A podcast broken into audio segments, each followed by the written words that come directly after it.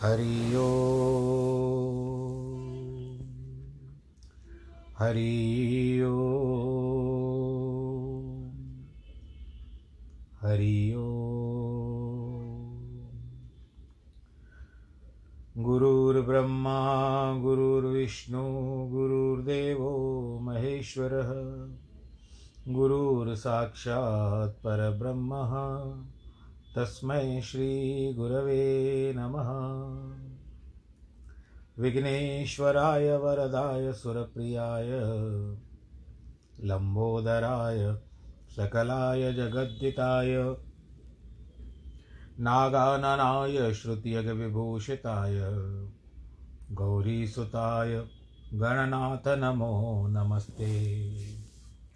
नाहं वसामि वैकुण्ठे योगिनां हृदयेन च मद्भक्तां यत्र गायन्ति, तत्र तिष्ठामि नारद।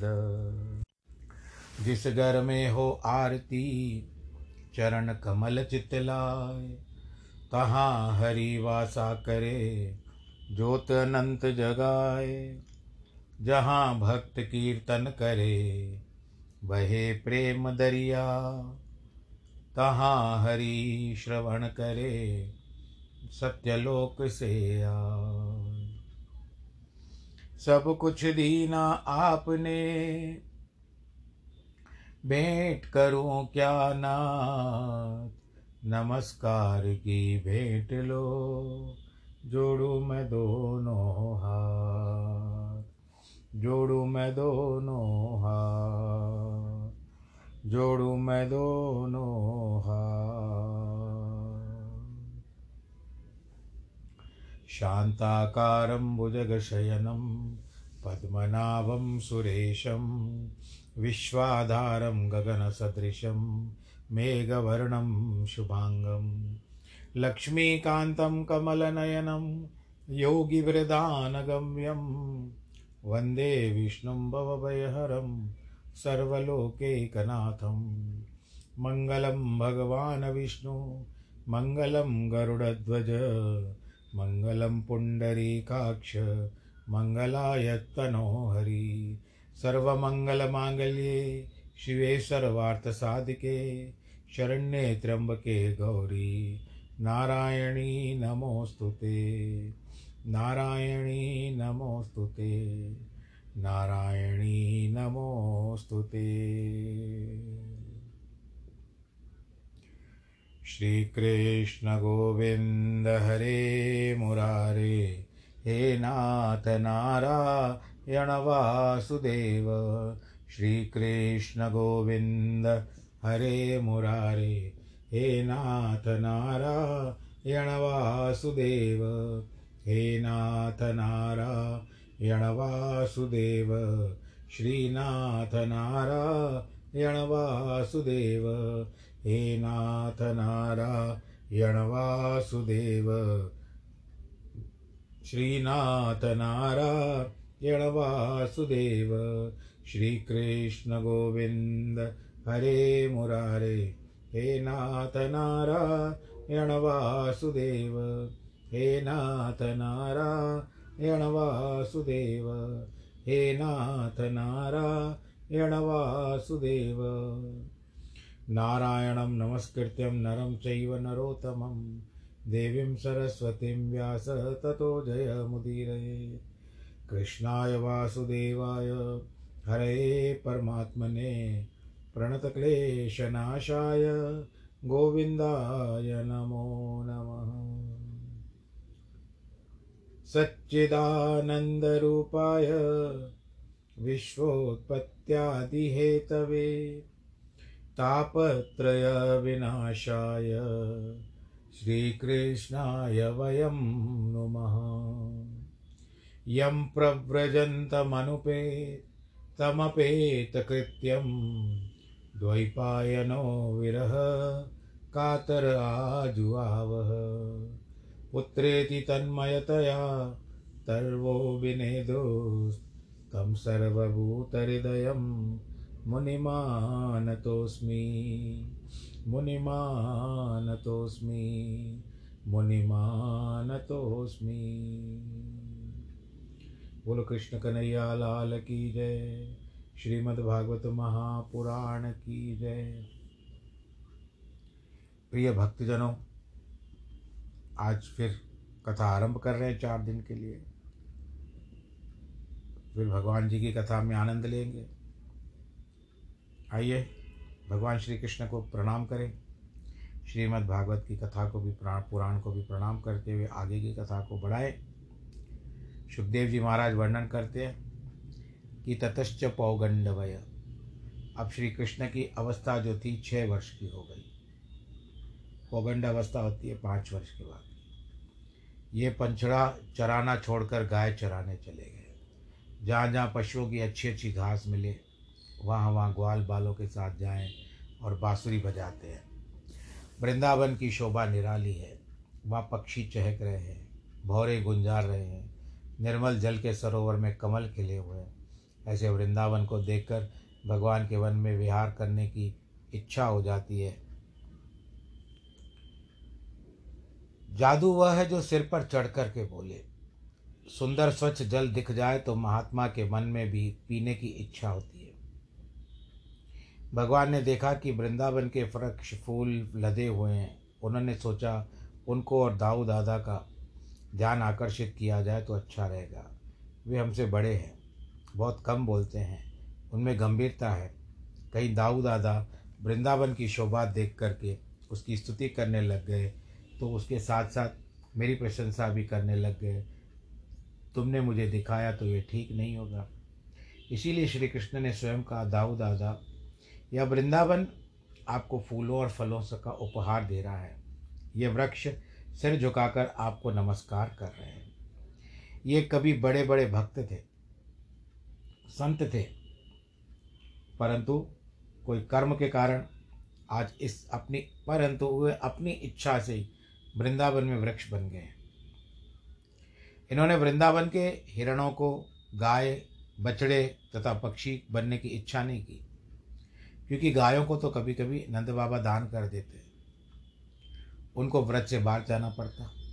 इसीलिए उन्होंने कहा कि हमें तो वृक्ष बनाकर व्रज में हमारे पाँव गाड़ दीजिए स्थिर होने दे दीजिए, जिससे हम अपनी जगह से टस से मस ना हो। तपोपहत्येय तरु जन्म यत कृतम। व्रज से बाहर जाना तो तम है। उसके नाश के लिए ही संतों ने ब्रज के वृक्ष बनना पसंद किया। देखो, उद्धव जी भी यही चाहते हैं कि व्रज के लता पत्ते बन जाएँ तो ब्रह्मा जी भी यही चाहते हैं कि व्रज के वृक्ष हो जाए। कृष्ण बोलते हैं, दादा, ये भंवरे जो बड़ी बड़ी मुनि हैं बड़े बड़े मुनि हैं, आपके यश का गान कर रहे हैं। आपके स्वागत में मयूर नाच रहे हैं। हरिनिया जो, हिरनिया जो है, प्रेम भरी नज़रों से देख रही है और कोकिला कुहू कुहू करके गान कर रही है। कुहू कुहू बोले कोयलिया। वो गीत आप लोगों ने सुना होगा। यही संत का स्वभाव है। जब उसके घर में अतिथि आता है, तब मोर की तरह नाचता है। हरणी की तरह प्रेम की दृष्टि, हिरणी की तरह प्रेम की दृष्टि से देखता है। कोयल की तरह मधुर वचन बोलता है। अतिथि का स्वागत करना सत्पुरुष का स्वभाव है। धन्य है वृंदावन की धरती। धन्य है वृंदावन की वो ध्रुमलता यहाँ के नदी, पर्वत, खग, मृग, यानी पशु पक्षी इत्यादि, ये सब के सब धन्य हैं। इस प्रकार स्वयं श्री कृष्ण ने बलराम के सामने वृंदावन की महिमा का गान कर दिया। बोलो, वृंदावन बिहारी, लाल की जय। अब बिहार कर रहे हो। अब तो दाऊ बाबा प्रसन्न हो गए। भगवान श्री कृष्ण उनके साथ ग्वाल बालों के साथ चारों ओर विचरण करने लगे। वे कभी ग्वाल बालों के साथ भवनों के स्वर में मिलकर गाते। इसका अभिप्राय है कि मोर नाचे तो भगवान भी नाचने लगते हैं। दोनों नृत्यों में होड़ लगने पर मोर हार गया। कृष्ण भगवान जीत जाए, तब ग्वाल बाल ताली पीट कर बताते कि हमारा काना जीत गया। श्री कृष्ण कभी कभी मेघ गंभीर ध्वनियों से गायों को बुलाते थे। कभी पक्षी और पक्षियों की ध्वनियों का अनुकरण कर, जब जब बलराम जी किसी गोप, गोद में सिर रखकर सो जाते तो स्वयं उनके चरण दबाते। भगवान श्री कृष्ण दाऊ दादा के पैर दबाते हो मानो कहते हैं, पहले तुम लक्ष्मण थे, तब तुम हमारे पाँव दबाया करते थे। अब आप बड़े हो तो हम आपके पाँव दबाएँगे। नृत्य तो गायती क्वापी, बलगतो शुद्यते युद्धते मिथ यथो क्रियत पदवी है कि कर्तप्रद, नृत्य नृत्यत गायत, बलगत। दोनों अर्थ से कहा जाता है कि दोनों भाई और राम और श्याम ग्वाल वालों की क्रीड़ा देख करके हँसते थे, उसकी प्रशंसा करते थे। कभी कृष्ण स्वयं किसी पेड़ के नीचे सो जाए, ग्वाल बाल उनको सेवा करे, पाँव दबाए, व्यंजन करते हैं, उनके अनुरूप गाना गाते थे। इस प्रकार भगवान श्री कृष्ण अपने आप को छिपाकर ग्वाल बालों के समान चरित्र करते थे। कीरे में रमाला रमाला, ललितपा द दपल्लवो, ग्रामे समग्राम्य वदिश्चेष्टित ऐसे तो भगवान के पाँव लक्ष्मी जी दबाती है, परंतु आज यहाँ अहीर के बालक पाँव दबा रहे हैं। कृष्ण के सखा ग्वाल बालों में श्रीधामा नामक एक प्रधान सखा था। उसके साथ कृष्ण कभी कभी खेलने में, खेल में हार भी जाया करते थे। एक बार हार गए तो उसको कंधों पर बिठा लिया। इधर ब्रजवासियों ने श्री कृष्ण से ऐसा प्रेम किया, ऐसा प्रेम किया कि अपनी ईश्वरता भूल गए। बिल्कुल जीव शरीका होकर उनमें हिल मिल गए। एक दिन श्री दामा बड़े प्रेम से बोलते हैं कि, बलराम भैया, कृष्ण भैया, तुम दोनों सुनो, यहाँ थोड़ी दूर पर ताल का एक बड़ा अच्छा वन है। देखो ताल मानो, माने ताड़। शुद्ध हिंदी ताल में बोलते हैं। हमारे गाँव में ताड़ बोलते हैं। ताड़ का पेड़ साक्षात तार ही होता है। उसमें ताल भी है और ध्वनि भी है। बाल श्री दामा कहते हैं कि वन बहुत बड़ा है। कृष्ण ने कहा कि तब तो बढ़िया बात है। श्री दामा बोले, भैया, उसमें फल भी बहुत है मीठे मीठे हैं। कृष्ण ने कहा, रहने दो, ताड़ का पेड़ बड़ा ऊँचा है। उस पर चढ़कर कौन तोड़ेगा? श्री दामा बोले, पेड़ पर चढ़ने की ज़रूरत नहीं है। उसके फल पर, अपने आप धरती पर गिरे हुए हैं। कृष्ण ने कहा, तब जा कर के ले आओ ना। श्री दामा बोले, भैया, वहाँ को धेनु, वहाँ पर कोई धेनुकासुर नामक का एक असुर रहता है। वह दुरात्मा किसी को आने नहीं देता। उसने रोक लगा के रखी है। अब यहाँ इस प्रसंग का आध्यात्मिक अर्थ हम जा, चलते हैं। तार माने मंत्र तो बहुत बढ़िया है, लेकिन इसमें एक दोष आ गया। यह दोष है कि देहाभिमानी लोग नाव को रात भर खेते हैं, लेकिन लंगर उठाते नहीं, इसीलिए नाव जहाँ तहाँ रहती है। एक बार काशी में कुछ लोगों ने सायंकाल सायंकाल भंग भवानी का खूब सेवन किया। उसके बाद दशव, अश्वमेध घाट की नाव पर बैठ गए। उन्होंने आपस में विचार किया, आज रात भर नाव को खेर कर हम अमुक स्थान की ओर चले जाएँगे। वे सब नशे में नाव खेल रहे थे। जब सवेरे हुआ तो लोग स्नान करने आने लगे। तब इनको होश आया। इन्होंने देखा कि अरे यह तो हम दशव अमेश्वे दशाश्वमेश घाट पे हैं, जहाँ पर हम कल शाम को थे। फिर बोले, हमने तो सारी बार रात, सारी बार रात भर ना नाव को खेया खेया खे ही थी। लेकिन फिर हम यहीं के यहीं क्यों रह गए? अरे, अब समझे, हमने लंगर तो उठाया ही नहीं था। फिर नाव कहाँ जाती है?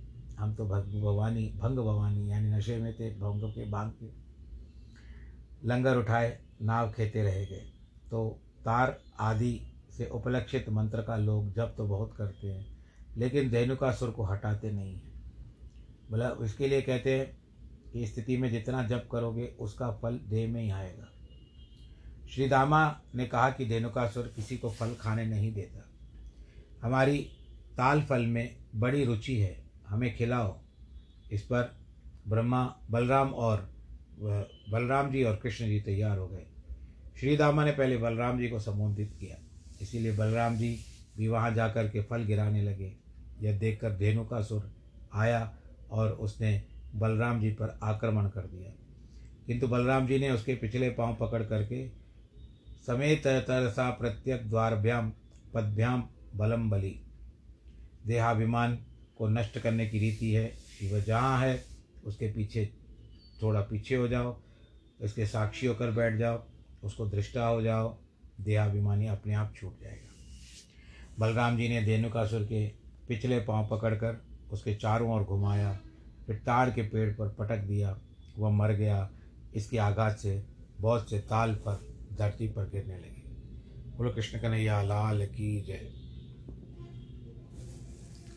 धेनुकासुर का वध भगवान के लिए कोई आश्चर्य की बात नहीं है।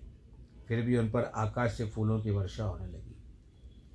मनुष्यों के लिए ताल फल सुलभ हो जाता है, हो गया। उसके बाद भगवान राम श्याम अपने साथियों से गाते बजाते सायंकाल को ब्रज में पहुँचते हैं।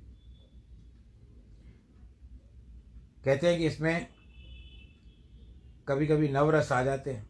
कृष्ण का अंग बड़ा सुकुमार है, परंतु दिन भर गायों के पीछे भ्रमण करने के कारण उनकी खुर की धूल उड़ उड़ कर श्री कृष्ण के बालों पर चढ़ी हुई है।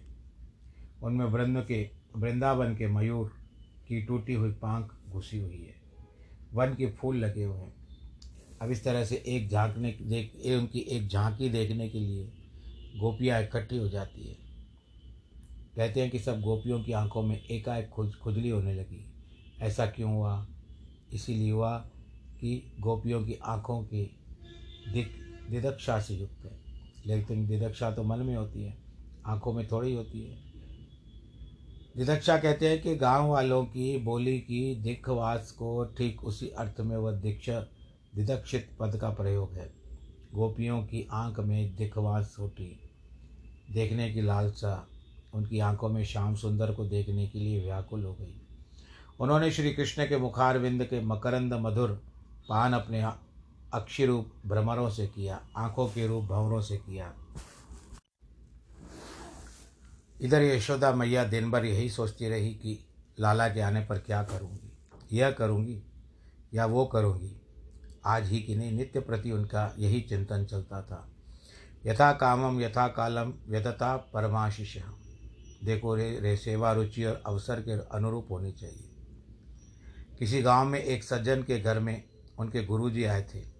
ज्येष्ठ का महीना था। उस सज्जन ने अपने गुरुजी को खूब नहलाया, खूब पंखा जला, सामने खड़ा करके एक गंवार देख रहा था। उसके भी गुरुजी थे। उसने सोचा कि जिस प्रकार ये सज्जन अपने गुरुजी की सेवा कर रहे हैं, वैसी ही सेवा मैं भी अपने गुरुजी की करूँ, आने पर करूँगा। उस समय ठंड का मौसम था। अब वो ठंडे पानी से नहला करके पंखा चलने लगा। गुरु जी बोले, बाबा, ठंड के मारे कप कपी हो रही है, दांत कट रहे अब तो रहने दो, सेवक ने कहा, महाराज हमारे पड़ोसी ने तो गुरु जी की ऐसी सेवा की थी। तो इस तरह से यशोदा और रोहिणी मैया सेवा विधि अच्छी तरह जानती थी। उन्होंने अपने लाडले बच्चे को थकान दूर की। उनको बढ़िया वस्त्र और आभूषण धारण करवाए। फिर सुस्वादु भोजन करवाया। बड़ा लाड प्यार किया। तब राम और श्याम दोनों सो गए। बोलो, कृष्ण कन्हैया, लाल की जय।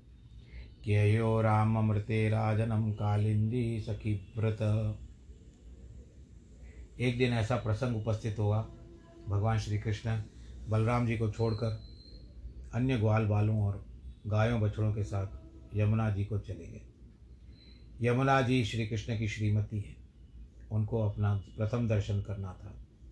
यदि कोई लड़का घर के लोगों से छिपकर लड़की को देखना चाहता है तो वह बड़े भाई के साथ कैसे जाएगा? इसीलिए उन्होंने बलराम जी को छोड़ दिया। कृष्ण ने सोचा यमुना जी को स्वीकार करने से पहले उनकी शुद्धि करना और अभिष्ट भी है। यदि बलराम जी यमुना जी को शुद्ध करने के लिए उनके पेट में प्रविष्ट हो जाए, तब फिर वे मेरे योग्य नहीं रहेगी। इसीलिए भगवान बलराम जी से चुप उठ करके चुपचाप यमुना नदी पर चले गए। कृष्ण ने यह भी सोचा कि यमुना जी में अभी कालिया नाग शेष है, उसका उद्धार करना है। बलराम जी भी उसके भाईचारा है। कहीं उनके हृदय में ये भाव आ गया कि कालिया नाग हमारा भाई भतीजा है, इसको छोड़ दो तो क्या करेंगे? अथवा कहीं डांट दिया तो हमारा तो उसके सिर पर नृत्य करना का मन है, वो पूरा नहीं होगा। तो ये सोचकर कृष्ण बलराम के साथ बिना ही यमुना तट के ऊपर चले गए। गर्मी के दिन थे, गाय बछड़े तथा तो ग्वाल बाल प्यासे थे। उन्होंने यमुना का विष मिश्रित जल पी लिया, सबके सब मर गए। किंतु जब भगवान ने उनको ऊपर अपनी अमृत वर्षणी दृष्टि से देखा, ये सब ग्वाल जो थे, वो सब जीवित हो गए। अब वे आपस में एक दूसरे को देखे कहे कि हमारे प्यारे सखा, कृष्ण का अनुग्रह है। अन्यथा हम विष पी करके कैसे ज़िंदा रह सकते थे? अब भगवान के मन में आया, मैं हूँ कृष्ण और यमुना जय यमुना जी है कृष्णा। दोनों बढ़िया नाम है। कृष्ण की पत्नी का नाम कृष्णा होना चाहिए। किंतु हमारे बीच आ गया कृष्ण। सांप, काला नाग। यह नकली चीज़ है। इसको तुरंत निकाल देना चाहिए। भगवान ने उसके बाहर निकाल दिया। परीक्षित यह पूछने पर कि कालिया नाग जैसे विश्वर महासर्प को बाहर निकालना कैसे संभव हुआ? सुखदेव जी महाराज ने कहा कि कालिंदी में कालिय का हृदय था और विषय, विष की आग से खोलता रहता था। कालिय हृदय विषाग्नि से इतना जलता था कि यदि उसके ऊपर कोई चिड़िया भी निकले तो इतना विषाक्त था कि वो उसके जहर में इतनी अग्नि थी कि वो उसको जला करके गिरा देती थी। देखो, ये चिड़िया आकाश में उड़ती है, इसीलिए खग कहलाती है। खग आकाश में उड़ने वाले सिद्ध लोगों को भी कहते हैं। ये गच्छन्ति थी खगा। इन्होंने यह अहम है कि हम सिद्ध हो गए। हमको योग सिद्धि मिल गई। देवता हमें छो, हाथ छोड़ देते हैं। अब भगवान कृष्ण कालिया नाग से निपटने, उसको बाहर निकालने के उद्देश्य से ऊँचे कदम्ब वृक्ष पर चढ़ गए। कदम्ब क्या है? कुचिता अम्बा यस्य, तस्य कदम्ब। पहले पक्षी उसको बीज खा लेते हैं। जब उनके पेट की गर्मी से उसकी त्वचा या छिलका कुछ गीला पड़ जाता है तो बाहर निकलने पर उनके अंकुर निकलता है। हमारे महापुरुषों ने इसका कदम्ब इसके लिए रखा है कि पक्षियों के द्वारा इसका बीज पैदा होता है। तो काली हृदय के विषय के सामने कोई वृक्ष भी उसके आसपास नहीं टिकता था, तब सूख जाते थे। परंतु यह कदम्ब कैसे बच गया? इसकी एक कथा गरुड़ जी में आई। गर, कथा आई है कि पहले गरुड़ जी महाराज यमुना के तट पर आया करते थे। वे भगवान के परम कृपा पात्र थे। यह नहीं समझना कि पक्षी पर भगवान की कृपा नहीं होती। भगवान की कृपा तो गीत पर है, कौवे पर है, गरुड़ पर तो है पक्षीराज है। भगवान के परम भक्त हैं, नित्य पार्षद हैं, केवल लेकिन उनका कैसा वेश है? उसी के अनुसार आहा व्यवहार होता है। एक बार जब वे अमृत कलश लेकर जा रहे थे, उन्होंने कदम के वृक्ष पर अमृत कलश रख दिया और अपना बोझ ढूँढने के लिए और आगे चले गए। वहाँ सौबरी ऋषि ने, ऋषि को श्राप दिया कि तुम यहाँ मत आना। गरुड़ जी को श्राप दिया कि तुम यहाँ मत आना। इसके बाद गरुड़ जी वहाँ नहीं गए। लेकिन उन्होंने जो कदम्ब वृक्ष पर अमृत का कलश रखा था, उसके कारण वो अमर हो गया और कालिया नाग के विष से दग्ध नहीं हुआ। अतः कालिया के हृदय में आसपास के वृक्ष, वनस्पतियाँ जो भी थी, वो सब जल करके खाक हो गई थी। ऐसा भी समझो कि जिसके ऊपर भगवान का अनुग्रह होने वाला था, उस पर विष का कोई प्रभाव नहीं पड़ता। यह एक लक्षण है। जब भगवान उस कदम्ब वृक्ष के कालिया के हृदय में कूद पड़े, उस उन्होंने देखा नाग पत्नियों से बहुत समझाया, बुझाया कि, अरे वो बालक, भाग जाए यहाँ से। परंतु भगवान अडिग रहे। भगवान के ऊपर कोई असर नहीं हुआ। शाम के एक एक अंग का ऐसे अनुसंधान किया। सांप के शरीर में कान नहीं होता, लेकिन हम जीभ से बोलते हैं और स्वाद भी लेते हैं। वैसे ही सांप आँख से ही सुनता है और देखता भी है। इसीलिए संस्कृत भाषा में सर्प का नाम चक्षुश्रवा है। अब पात प्रहार में जागने के लिए कालिया नाग ने कृष्ण का किस रूप देखा उसका वर्णन बताते हैं। कालिया नाग कृष्ण को देख करके सौंदर्य मुग्ध हो गया। उसने सोचा कि स्मित, सुंदरास्य श्रीवत्स पीतवथन सुकुमार, धनावदात, अप्रतिभय बालक क्रीड़ा कर रहा है। उससे पहले निपट ले। अब ये देख करके बाहर के लोगों को दुख हुआ। ग्वाल बाल गोपी सब रोने लगे। अब शकुन होने लगे ब्रज में। सब लोग अपने अपने काम छोड़ करके नदी की ओर आए। कृष्ण के चरण चिन्हों को देखते हुए कालिया हृदय के पास पहुँचे। कृष्ण की दशा देखकर सबको व्याकुलता हुई। कईयों ने काली हृदय में घुसने की चेष्टा की। भगवान ने देखा कि उनके लिए ब्रज के सभी संग संघाती बड़े दुखी हो रहे हैं। तब उन्होंने अपने शरीर को थोड़ा फैला दिया। अब तो कालिया नाग का शरीर टूटने लगा। वह परिवार उनको छोड़कर कुछ दूर हो गया। थोड़ी पैंतरेबाजी हुई, लेकिन फिर भी थक गया। कृष्ण उसके सिर पर चढ़ गए। दाग के सिर पर बहुत सारे लाल रत्न थे। उनके स्पर्श श्री कृष्ण चरणाविंद के लाल लाल फूल पड़ते थे, मालूम पड़ते थे।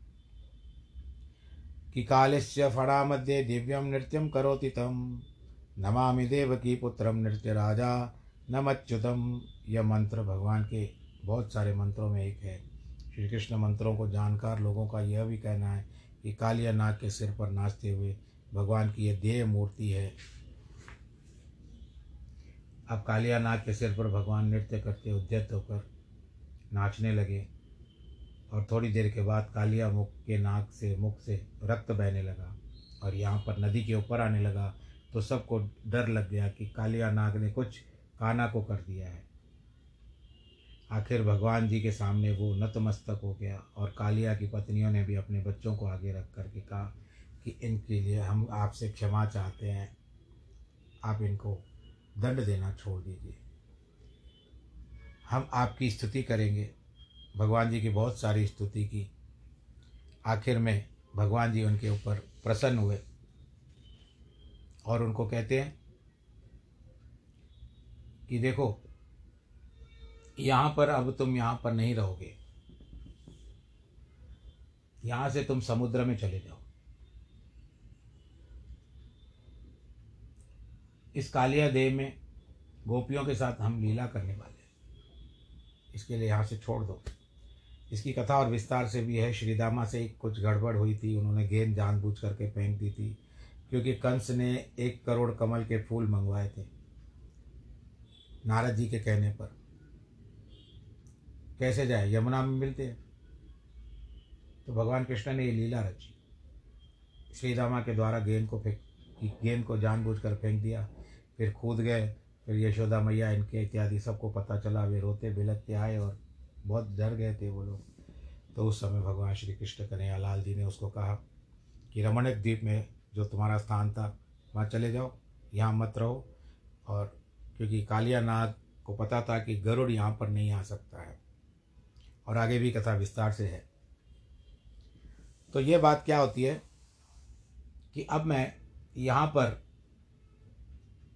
गोपियों के साथ बहुत सारी लीलाएँ करने वाला हूँ, जो मेरे इस अनुशासन का स्मरण कीर्तन करेगा।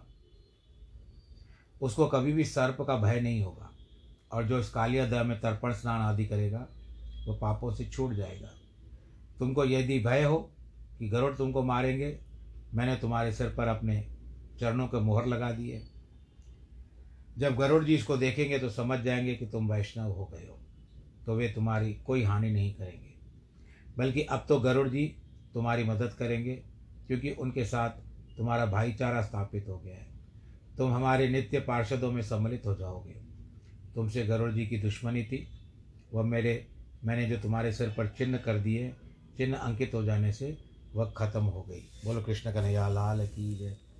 यद भयात तसुपर्ण स्वाम नाध्यात्म पादालंजित लंचितम पादालंचितम। श्री सुखदेव जी महाराज कहते हैं, इसके बाद नागने और पत्नियाँ अपने बाल बच्चों सहित भगवान की पूजा करती है। उनको कमल की माला पहनाई, फिर उनकी परिक्रमा करके वे सब समुद्र के द्वीप में चले गए। यमुना जी न केवल निर्वश हो गई, बल्कि उनका जल अमृत हो गया कई लोग कहते हैं कि कमल के फूल कंस ने मंगवाए थे, ये अभी आती है। परंतु यह कथा भागवत में नहीं है, ये सुख सागर में लिखी हुई है। इस तरह से गर्भ संहिता में भी इसका, गर्ग संहिता में भी इसका वर्णन आता है। तो इस तरह से ये जो सारी आप कृष्ण कनक की लीलाएँ सुन रहे हो, भगवान श्री कृष्ण आप सब के ऊपर दया का और अपना वरद हस्त रखिए कहते हैं कि जो मांगो, गुरु ग्रंथ में आता है जो मांगो ठाकुर अपने से, सोई सोई देवे। उचित मांगना ज़्यादा अच्छा है और आपके कर्म के अनुसार आपको फल मिल जाए, आपको आशीर्वाद मिल जाए, यही हम भगवान जी से प्रार्थना करेंगे। आज जिनके जन्मदिन है और वैवाहिक वर्षगांठ है, या कोई ऐसा शुभ कार्य हुआ हो आपके द्वारा और उसका फल मिला हो, सफल हो गए हो आप, या किसी परीक्षा में भी कोई ऐसी बात आई हो, जिस दिन सुनो। आप जिस दिन ये कथा सुनते हो, मैं उसी दिन के लिए कह रहा हूँ कि जिस दिन भी आप सुनते हो, आज सुनो, कल सुनो, हफ़्ते भर बाद सुनो, तब भी उसी दिन से ले, उसी दिन को ले लेना। बोलो, कृष्ण कन्हैया, लाल है कि ये मेरा विश्वास है कि कथा जिस दिन भी आपको पहुँचे, आपको आशीर्वाद उसी दिन प्राप्त हो। वैसे ही मिलेगा और कार्य भी आपका उसी दिन पूरा हुआ हो तो आपको और अच्छा लगेगा। कोरोना का समय है, ध्यान रखिए, गया नहीं है अब तक। लगभग ऊँट चला गया, पूँछ रह गई है, पूँछ को भी वापस से खींचेंगे तो पूरा का पूरा आ जाएगा। तो बस अपना ध्यान रखिए, सर्वे भवंतु सुखिन, सर्वे भवंतु निरामया, सर्वे भद्राणी पश्यंतु माँ कश्चित दुख भाग भवेत। नमो नारायण।